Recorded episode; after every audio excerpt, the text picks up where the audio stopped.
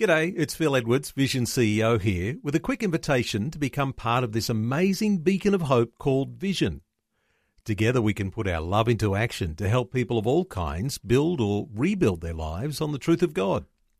Please consider the part you can play during our upcoming Visionathon appeal, remembering that it's your support that makes Vision possible, including this podcast. Life, culture, and current events from a biblical perspective. 2020 on Vision. And a while back I caught up with Jesma O'Hara, who runs Neighbours Aid Community Stores out of the Sunshine Coast in Queensland. She's also got a passion for Israel and the gospel, an amazing woman of God. I started the conversation asking Jesma to tell us a bit of her background story. Well, Matt, I was born in Brisbane. I'm a Brisbane girl from the suburb of Sherwood. I was the youngest and a very unexpected late arrival for my parents, who were in their 40s when I appeared, and so grew up in Brisbane and left home when I was 17 to head to the Big Smoke in Sydney, and I've sort of been a world citizen since then. But now I've been living on the Sunshine Coast for many years. And tell us a bit about your upbringing. Did you have a religious upbringing at all? I had a church upbringing, Matt. I was actually dedicated. I'm a bit of a mixed bag. My parents were Anglicans.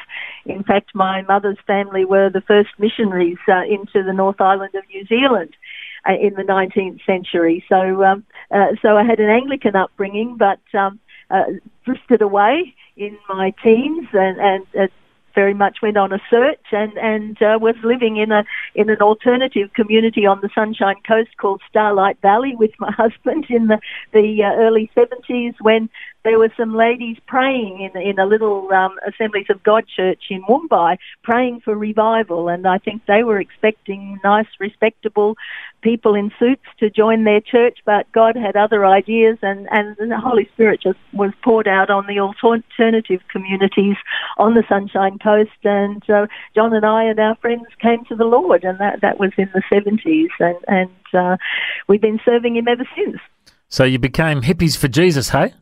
We did indeed, and you know, it was an interesting time, because when you think about Israel, most of the leaders in Israel today in the Messianic movement came to the Lord during that time as well. And there seemed to be a great move of God in that period. May it happen again, where God touched young people who were all searching, and we can't say that we found Him, He actually found us. That is wonderful. I always love to hear people's conversion stories. So was there a moment at a church service, or was it in around a coffee table? How did it happen? Well, for me, I guess, you know, God plants things in our hearts, I believe, even from before we were born. And certainly I believe my Christian heritage, that I had grandparents and great-grandparents praying for me. And we had a family Bible. One of my earliest memories is, as a small child, obviously not able to read yet, but I used to sit on the veranda of our old Queenslander looking at the sepia-coloured pictures that were in this old Bible, and they were all pictures of the Holy Land. And I just had this impression of myself saying, I'm going there one day, I'm going to be involved with those people. And I had no idea where that was or who the people were, but that stayed with me. So as I grew up, and at the age of 12, I was reading Leon Uris's book, The Exodus, and James Michener's book, The Source, and anything to do with Israel. And I kept going back to that old family Bible when I lived in Sydney, working in advertising, when we came up to the Sunshine Coast and were living in Starlight Valley. This old Bible stayed with me, and the ladies in the church obviously were praying, and I just had this conviction. I had, by that stage, we had a little 2-year-old girl, and she was saying to me, Mummy, where is God, when we used to walk through the bush? And I realised I had no answer for her, and I went off and I bought a Bible in modern translation, because the Bible I'd kept with me all those years was an old King James. Went and bought a translation and just read it from cover to cover, and just from Genesis right through. I got stuck in Leviticus a bit, but I went right through to Revelation, and while I'm reading the Bible, I came to faith, and then went at a God-appointed time to a service at the church in Mumbai then, and gave my life to the Lord. What a wonderful story of God chasing after you, God pursuing you after all those years. And I'm curious to know a bit about your career. What kind of work have you done over the years? Well, I'm a mother of 5 children. That was a pretty full-time job. We had 5 children in 8 years. John and I ran a landscaping business for over 40 years, so you can tell I'm not all that young. We ran a landscaping business which we used to fund our ministry, so that we were always independent. We were able to go wherever God called us. So, but in my early years, I worked in advertising.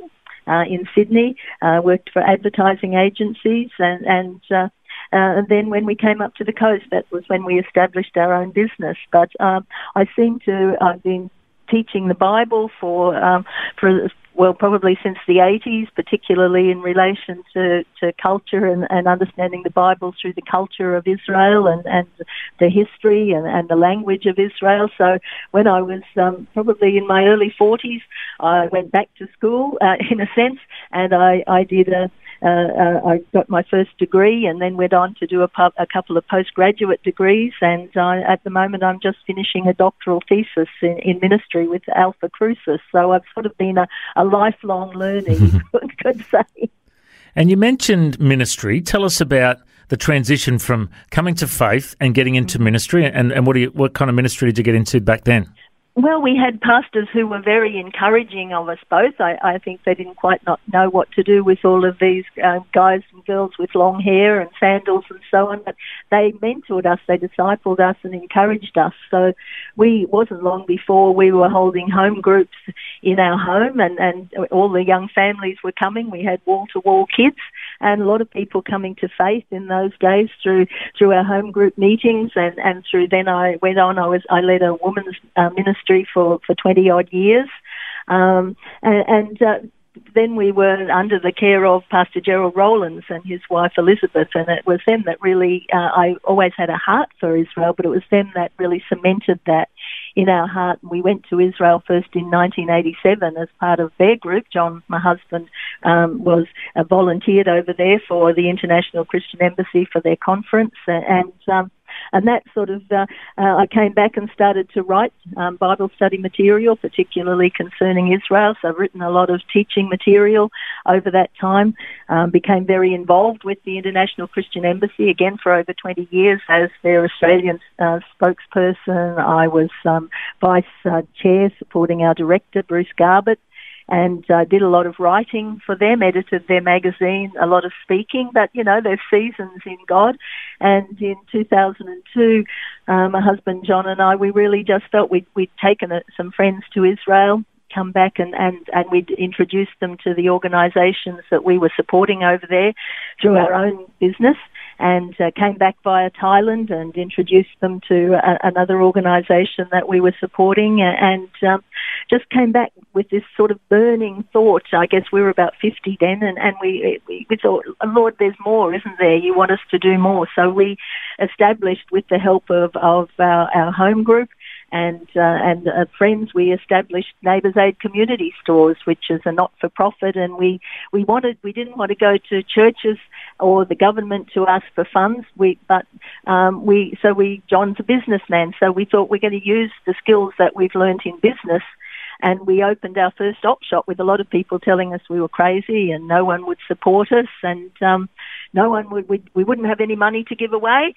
But in the first 6 months, I think we gave away $80,000, and now, what are we up to? 17 years later, we've got 6 shops with 16 paid staff and about 350 volunteers. And it's developed. We've built and funded 2 primary schools in Malawi, and a high school, farming, and a medical clinic, and leaders seminars. In Kenya, we've got a school that's just about going into high school, children's homes similar to Malawi.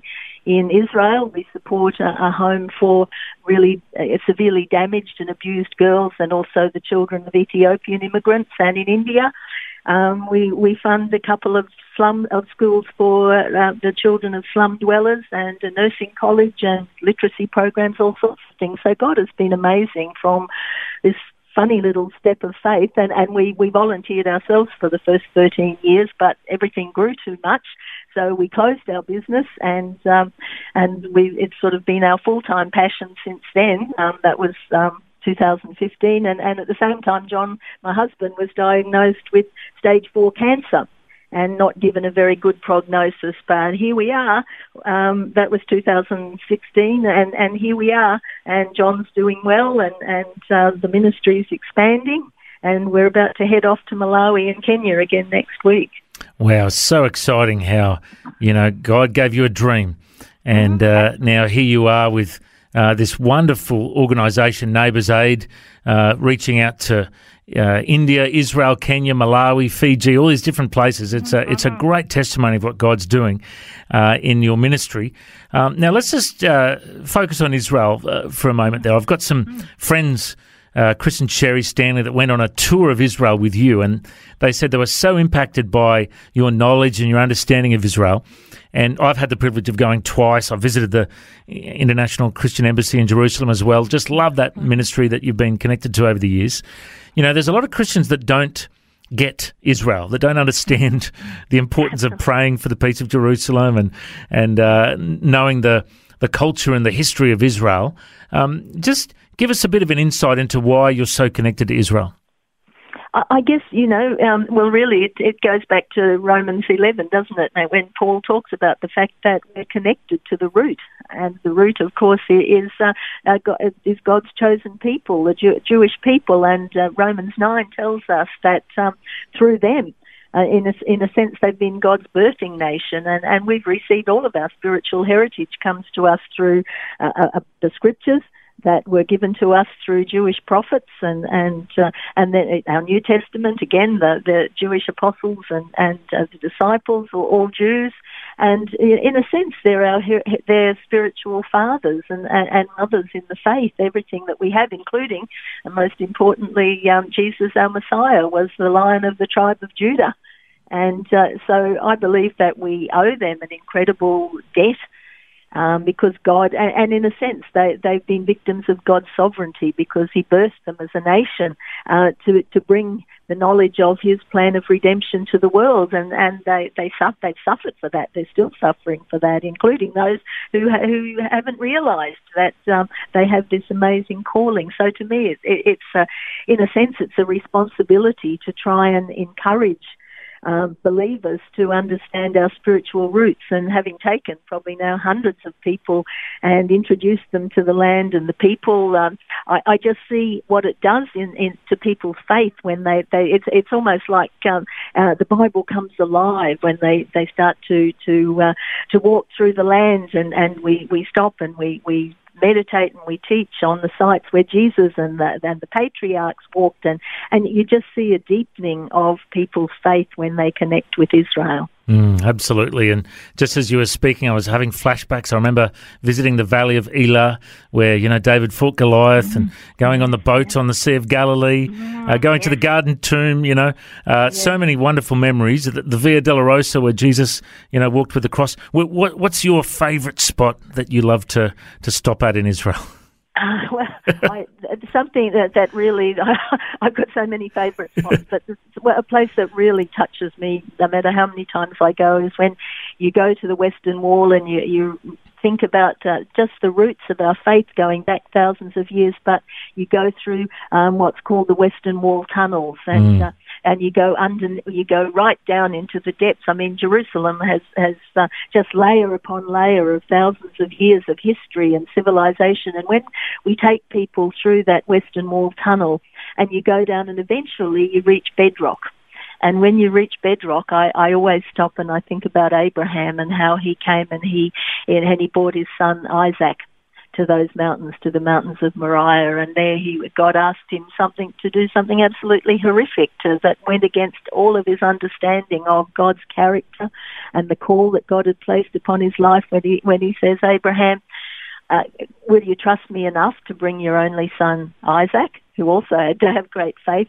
And it was there on that mountain, in a sense, that God prefigured through Abraham sacrificing or being willing to sacrifice his son Isaac on those mountains. At that, he didn't understand. He was prophetically acting out what God the Father would do when he laid the wood. To sacrifice the wood of the cross on the shoulders of his son also. So every time I walk down there and I touch that bedrock, I just think of God's amazing grace-filled plan of redemption and the way he reached out to each one of us down through the ages. It just touches me every time.